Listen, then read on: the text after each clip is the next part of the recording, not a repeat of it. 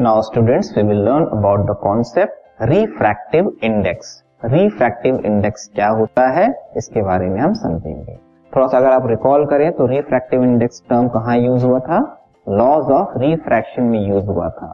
Laws of refraction के according sine of angle of incidence upon sine of angle of refraction is a constant और उस constant को बोलते हैं हम रिफ्रैक्टिव इंडेक्स ठीक है? अब ये रिफ्रैक्टिव इंडेक्स एग्जैक्टली क्या होता है, इसको हम समझते हैं। So by definition a factor which gives the extent of the change in direction of light that takes place in a given pair of media after refraction is called refractive index आपको पता है refraction होता क्या है? When light travels from one transparent medium to another transparent medium then light bends. या उसकी direction में क्या होता है? चेंज होता है राइट right? उसी चेंज को क्या बोलते हैं हम? रिफ्रैक्शन बोलते हैं। या बेंडिंग ऑफ़ लाइट रे को हम रिफ्रैक्शन बोलते हैं। अब ये रिफ्रैक्शन कितना ज़्यादा हुआ है या कितना कम हुआ है, उसको जिस फैक्टर से मेजर करते हैं, उसको बोलते हैं रिफ्रैक्टिव इंडेक्स क्या मतलब हम बोले, एक एनिमेशन देखो आप। एक मीडियम डेंसर है और दूसरा मीडियम अगर रेडर है और लाइट रे सपोज़ करिए डेंसर मीडियम में ट्रेवल कर रही थी और अब रेडर मीडियम पे ये इंसिडेंट होती है। तो क्या होता है? इस लाइट की बेंडिंग होती है। नॉर्मल के बेसिस पे बेंडिंग हो रही है away from the normal denser to raider travel कर अब ये जो बेंडिंग हुई है, ये as compare to original path of the light ये बेंडिंग कितनी ज़्यादा हुई है? उसको जिस फैक्टर से मेजर करेंगे, उसको बोलते हैं रिफ्रैक्टिव इंडेक्स ठीक है? अब कैसे उसको मेजर करेंगे? उसको हम देखते हैं।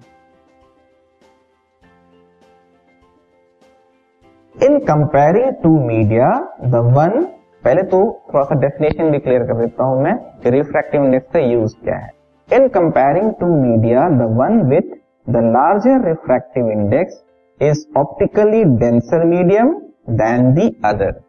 मतलब आपने रिफ्रैक्टिव इंडेक्स की वैल्यू मान लीजिए कैलकुलेट की, और वो value as compare to other medium अगर ज़्यादा है तो आप कह सकते हो उस मीडियम का जो टाइप है, वो क्या है? डेंसर मीडियम है वो.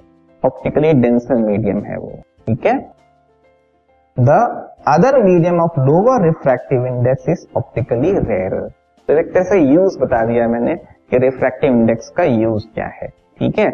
अब हम देखेंगे रिफ्रैक्टिव इंडेक्स कैसे कैलकुलेट होता है। तो कॉन्सेप्ट ये है if a ray of light is travelling from medium one into medium two as shown ठीक है? इस डायग्राम को आप देखो। इसमें लाइट रे जो है मीडियम वन से मीडियम टू में ट्रेवल कर रही है। मीडियम वन क्या है? कुछ भी हो सकता है, ठीक है? अभी जो मीडियम है, दूसरा वाला, वो मान लीजिए क्या है ग्लास है। या अभी उसको नेमिंग पे नहीं जाते हैं, एक मीडियम वन है, एक मीडियम टू है, और लाइट की बेंडिंग हुई है मीडियम टू में, ठीक है? अब मीडियम टू में जो बेंडिंग हुई है, उस बेंडिंग का एक्सटेंट कितना है? कितनी ज़्यादा बेंडिंग हुई है, उसको मेजर करने के लिए रिफ्रैक्टिव इंडेक्स निकाला जाएगा, ठीक है? तो वो रिफ्रैक्टिव इंडेक्स इसका कहलाएगा? मीडियम टू का। विथ रेस्पेक्ट टू वन वो कैसे कैलकुलेट होगा? Then refractive index one then refractive index of the second medium with respect to the first medium is given by the ratio of the speed of light in medium one and the speed of light in medium two यहाँ पे हम सिर्फ़ light की speed का एक ratio ले लेंगे। Medium one में लाइट की स्पीड क्या थी और मीडियम टू में जाके लाइट की स्पीड क्या हो गई? ये जो रेशियो आएगा, वही हो जाएगी रिफ्रैक्टिव इंडेक्स की वैल्यू ठीक है? तो फॉर्मूले में अगर हम देखें तो ये होगा। रिफ्रैक्टिव इंडेक्स को हम एन से डिनोट करेंगे। ठीक है? वो क्या है? Speed of light in medium one upon speed of light in medium two ठीक है? अगर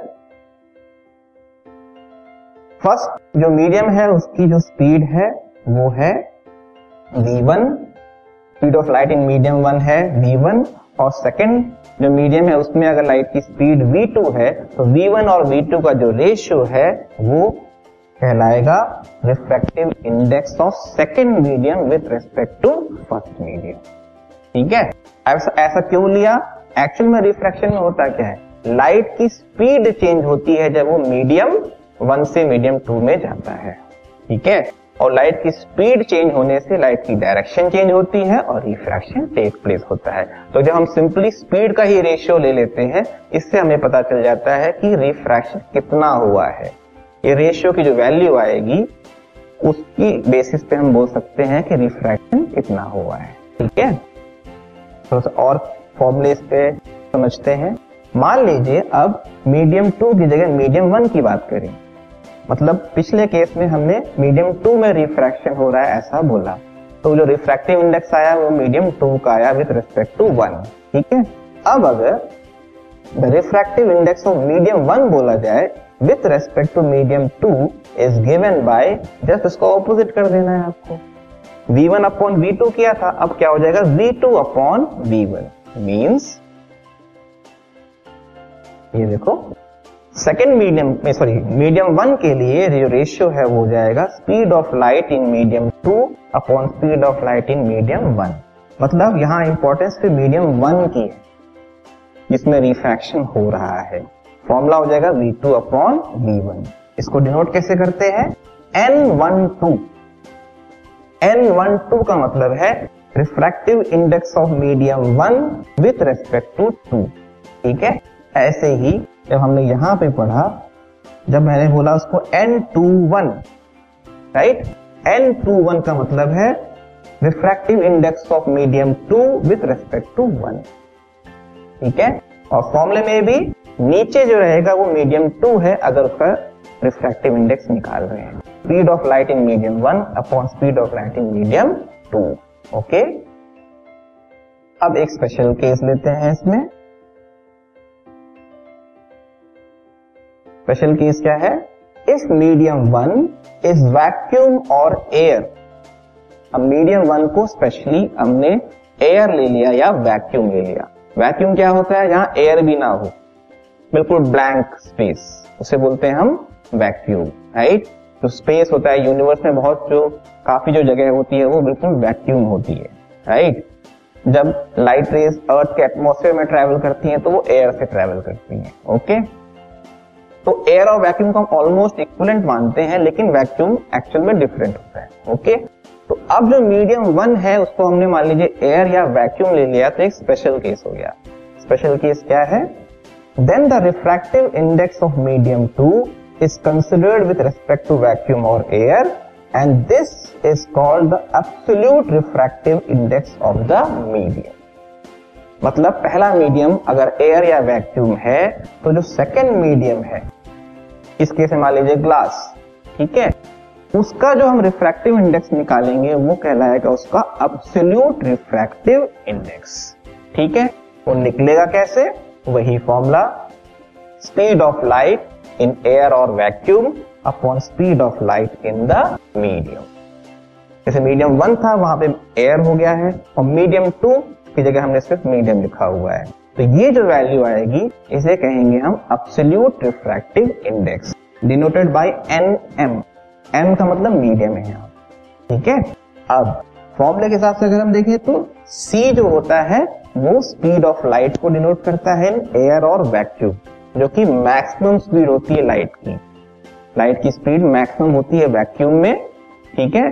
इक्वलेंट टू एयर एयर में भी उतनी ही मानी जाती है ऑलमोस्ट एंड देन जब वो दूसरे मीडियम में ट्रेवल करेगी तो लाइट की स्पीड कम हो जाएगी वो v से डिनोट किया जा रहा है। तो c और v का जो रेशियो है वो कहलाएगा एब्सोल्यूट रिफ्रैक्टिव इंडेक्स ठीक है? इसके बेसिस पे हम रिफ्रैक्टिव इंडेक्स को निकाल सकते हैं। और वो जो रिफ्रैक्टिव इंडेक्स हम कैलकुलेट करेंगे वो कहलाएगा एब्सोल्यूट रिफ्रैक्टिव इंडेक्स उस पर्टिकुलर मीडियम का। अब यहाँ पे आप एक टेबल देख सकते हो जिसमें हम आ, अलग अलग मीडियम के या अलग अलग मटेरियल्स के रिफ्रैक्टिव इंडेक्स को या अब्सोल्यूट रिफ्रैक्टिव इंडेक्स को हमने कैलकुलेट किया हुआ है, वो आपको कंपैरिजन के लिए शो कर रहे हैं, ठीक है? इस पे आप देख सकते हो। तो ये जो है अलग अलग यहाँ पे मटेरियल मीडियम है, ठीक है? उस मटेरियल मीडियम में एयर दिख रहा है आपको आइस दिख रहा है वाटर है अल्कोहल है केरोसिन है, और भी तमाम चीज़ें हैं। जिनका एब्सोल्यूट रिफ्रैक्टिव इंडेक्स निकाला गया है। कैसे निकाला है absolute refractive index on basis of air और वैक्यूम मतलब पहले लाइट जो है एयर या वैक्यूम में ट्रेवल कर रही है, उसके बाद सेकेंड जो मीडियम लिया है, वो इनमें से कोई लिया है। तो जो रिफ्रैक्टिव इंडेक्स की वैल्यू आ रही है, वो उस मीडियम के लिए एब्सोल्यूट रिफ्रैक्टिव इंडेक्स होगी वो अलग अलग मीडियम का हमने कैलकुलेट किया हुआ है। ठीक है? इसको हम थोड़ा सा कंपेयर करते हैं। तो आप देख सकते हो जो एयर है, उसके लिए रिफ्रैक्टिव इंडेक्स कितना आ रहा है? One point triple zero three then जो आइस मीडियम अगर लेते हैं तो बड़ा है उसका रिफ्रैक्टिव इंडेक्स 1.31 ठीक है? तो रिफ्रैक्टिव इंडेक्स ज़्यादा आना मतलब बताया था, वो मीडियम जो है ऑप्टिकली मोर डेंसर है। तो अगर हम एयर और आइस को कंपेयर करें तो ice is more optically denser than air क्योंकि रिफ्रैक्टिव इंडेक्स की वैल्यू उसकी ज़्यादा आ रही है। ठीक है? फिर आइस और वाटर को कंपेयर अगर करें तो आइस का है 1.31 वाटर का है 1.33 तो वाटर का क्या हुआ? ज़्यादा हो गया रिफ्रैक्टिव इंडेक्स तो वाटर ऑप्टिकली मोर डेंसर हो गया आइस ठीक है? On basis of absolute refractive index ऐसे भी आप देखोगे अल्कोहल है 1.36 देन कैरोसिन है 1.44 और भी है क्राउन ग्लास 1.52 जो आप पढ़ चुके हो या जो टर्म्स आपको फेमिलियर है, उसको मैं रिलेट कर रहा हूँ। रूबी एक जेम स्टोन होता है, उसका रिफ्रैक्टिव इंडेक्स है 1.71 देन है सफायर इसको पुकराज भी कहते हैं 1.77 फिर मेन है डायमंड ये एक ऐसा जेम स्टोन है, जो कि बहुत ज़्यादा पॉपुलर है, कह सकते हैं या कॉस्टली जेम स्टोन है। इसका रिफ्रैक्टिव इंडेक्स देखो आप कितना है? 2.42 है। मैक्सिमम वैल्यू इस टेबल के अकॉर्डिंग है, ठीक है? इसका मतलब इसमें बेंडिंग ऑफ़ लाइट रे ज़्यादा टेक प्लेस हो रही है। और ये very very much optically denser medium है, क्योंकि इसकी रिफ्रैक्टिव इंडेक्स की वैल्यू बहुत हाई है। तो इस तरह से हम रिफ्रैक्टिव इंडेक्स अगर निकाल लेते हैं तो उसके बेसिस पे उस पर्टिकुलर मीडियम में बेंडिंग या रिफ्रैक्शन कैसी हो रही है, कितनी हो रही है, इसको हम समझ सकते this podcast is brought you by hub hopper Shiksha Abhiyan अगर आपको ये पॉडकास्ट पसंद आया तो प्लीज़ लाइक शेयर और सब्सक्राइब करें। और वीडियो क्लासेस के लिए शिक्षा अभियान के यूट्यूब चैनल पर जाएँ।